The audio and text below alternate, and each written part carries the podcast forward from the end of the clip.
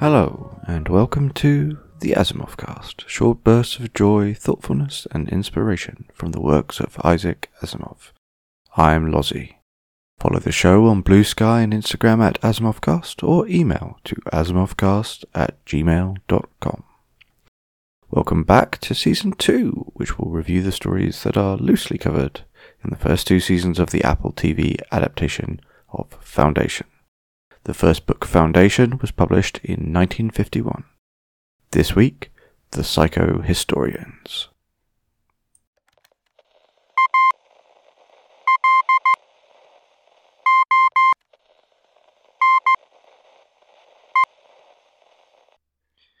Gaal Dornick is on his way to Trantor for the first time.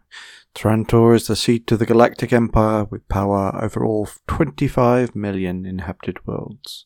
As a young farm boy from Synnax with a doctorate in mathematics, this is the climax of Gaal's life to date. After a number of jumps through space, he's finally on approach to Trantor in and among the dense stars of the galactic center. Somewhat bemused by the scale and bustle of the city planet, Gaal is rushed through debarkation. His visa is stamped and he's hustled into a taxi, taking him to a good hotel. They're all good. Throughout this whole process, he doesn't get so much as a glimpse of the sky. With no sense of night or day in this metal world, Gaal goes on search of an observation deck to get up into the open air. Being in a gravitic elevator for the first time, he goes flying as he accelerates upwards, but eventually he's on an open terrace looking out to a horizon of metal against sky with no sign of greenery. Nine tenths of Trantor is underground, such as ground means anything. A man named Gerald explains Trantor to Gaal and elicits from him that he's come to Trantor to study psychohistory with a man named Hari Seldon, or Raven Seldon, as Gerald calls him. This is slang as Hari keeps predicting disaster. Gerald also hints about secret papers that have been hidden, but Gaal is irritated and departs back to his room, where he finds Hari waiting for him. Hari explains that Gerald was an agent of the Imperial Court and that he had to meet with Gaal sooner than intended. Hari starts by explaining psychohistory and how he applies it to everything, including Trantor and the state of the Empire. As he starts to understand what Seldon's maths are saying, he realizes the end result a 90% plus likelihood of total destruction of Trantor within 500 years. Hari explains that because of these predictions, everything about his project is being investigated, including Gaal. Hari is himself in danger, but there is a 1.7% likelihood that he'll be executed. But of course, that would not stop the project. The next morning, Gaal is not allowed to leave his room by the Commission for Public Safety and is then taken for detention and questioning. They repeat over and over how he came to Trantor, what he knows of Hari Seldon, and finally press him on the destruction of Trantor. Gaal confirms his understanding of Seldon's theories, and so they depart, but leave him detained. Lors Avakim has been appointed as Gaal's attorney by Hari. He enters the room and sets up a nullifying field to block the commission from listening in. Gaal rants about his rights and demands an appeal to the Emperor, but Gaal is naive. These appeals are legally permitted, but in practice they never occur. In fact, Gaal has been set up by Hari. Concerned the commission was moving too slowly, he met Gaal to provoke the arrest. Gaal is understandably miffed by this, not least the, the chance of his imprisonment and death, although the latter is highly unlikely. Gaal demands that Hari explain this to him, but of course, Hari has also been arrested. A commission guard enters and destroys Lors' device that is blocking their eavesdropping. Hari is put on trial, needling into some of the details behind his project. While there are 50 mathematicians, Gaal would be the 51st, there are in fact nearly 100,000 individuals in all. Hari is pressed again on his prediction that Trantor will be in ruins in the next 500 years, based on the mathematics of psychohistory. His interrogator pushes that he is predicting disaster to destroy public confidence for his own purposes, and that he has an army of a hundred thousand to try and bring it about. He asks if Seldon is in someone's pay and pushes into the future if into the future can be changed. Not just small changes, but changes to the course of a human history. Seldon confirms that it can, but very slowly, and a hundred thousand people are nowhere near enough to prevent the ruin of Trantor, a planet with a population of 40 billion, and that is a symptom of a trend of decline across the Empire, with its population of nearly a quintillion humans. The Advocate pushes them. If they can't do anything and aren't intended for any illegal purposes, what are they there to do? Hari responds the decline and fall of the Galactic Empire is inevitable. Hari spells out with increasing authority how this decline and rot will occur, and that the tragedy is not in its demise, but in the chaos, war, death, and failure that will follow.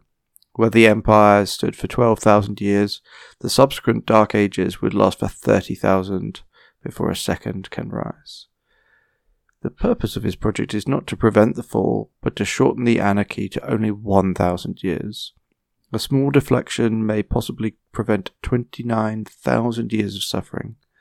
The project is to create an Encyclopedia Galactica, saving the sum knowledge of the human race and distributing it to allow subsequent generations to build from that, and not to start from scratch. The hearing is adjourned and reconvened with no audience, just the senior judges. The Chief Commissioner, Linge Chen, who is for all and purposes the real power behind the imperial throne, muses that Seldon is disturbing the police, the, the peace, and why should he allow him to continue to do so when no one will live to see the 500 year time horizon? Seldon notes that the publicization of his trial and the seeming curtailment of it, if Seldon is executed, will run riot as news, and Chen would not see out the year. Chen proposes an alternative. Seldon does not need to be on Trantor to build his encyclopedia. In fact, he could be anywhere. A world has been picked out for them, Terminus, on the galactic edge. Hari can accept this for his hundred thousand, as the alternative is death. Time will be given for them to prepare, but the populace will be told they are working to prevent the fall. Hari accepts the exile. Hari and Gaal talk in the taxi back from the hearing to the air university. Gaal wonders if Hari lied about anything, but he did not. As they get to the campus, there are soldiers with orders from the Commission. The project is now under martial law, and they have six months to prepare to go to Terminus. Gaal is appalled. This cannot be enough time. Hari, however, is less concerned. He had not allowed the trial until he was ready. In fact, they predicted the location of exile and have been preparing for two and a half years. In fact, there will be two locations, one in Terminus and the other at Star's End. Hari has accomplished what he set out to do, and knows that he will die within a year. Most will go, some may be secreted and stay. Gaal may be Hari's successor, but Hari is finished. Things that make me think about this. Uh, so I like Trantor as a as a city planet. It's sort of familiar for those who've uh, seen Coruscant in the Star Wars films, or um, also the Fifth Element to a reasonable extent as well. Um, yeah, I found joy in the world building, the scope and scale, the sense of time, um, and the fact that we're not dealing with this concept and this concern around days or months, but in fact over thousands of years and, and uh, eons even. I think that that scope really punches itself in, and uh, I do like the way the foundation stories are constructed as, or the foundation books, I should say, are constructed as a series of short stories um, that link to each other. Um, I also enjoyed um, there's an Encyclopedia Galactica, uh, mostly because it reminds me of uh, uh, Hitchhiker's Guide to the Galaxy, um, uh, which obviously uh, postdates this by quite a bit. Um, obviously, um, compared to the show, uh, we have quite a few differences. For a start, uh, the Emperor basically does not exist in the books, or if he does, he's very much in the background um, at this stage. He's certainly no Lee Pace.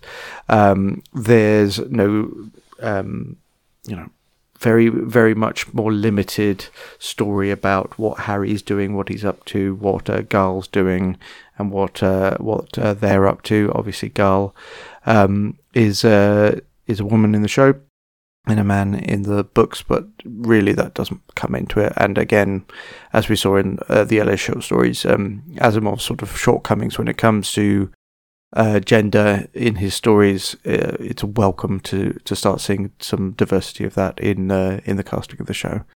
Um, but again, you know, first story down uh, draws you in really quite well, sets up this concept of psychohistory, um, and starts to put out a couple of little seeds, uh, as we will see, rolling out over the rest of the stories.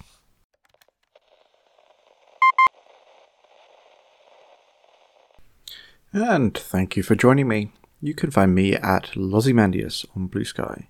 You can find the podcast on Blue Sky and Instagram at Asimovcast. The theme music is courtesy of Alexei Chistilin from Pixabay. Our awesome new logo is courtesy of Spurz. Please email your thoughts, what inspires you, and where you find joy in Asimov to asimovcast at gmail.com. I also do a Horny Chaotic podcast about the Horny Chaotic HBO show True Blood. Check out Fangbangers podcast. Next week, the Encyclopedists. Go now. Do not harm humanity or, by inaction, allow humanity to come to harm.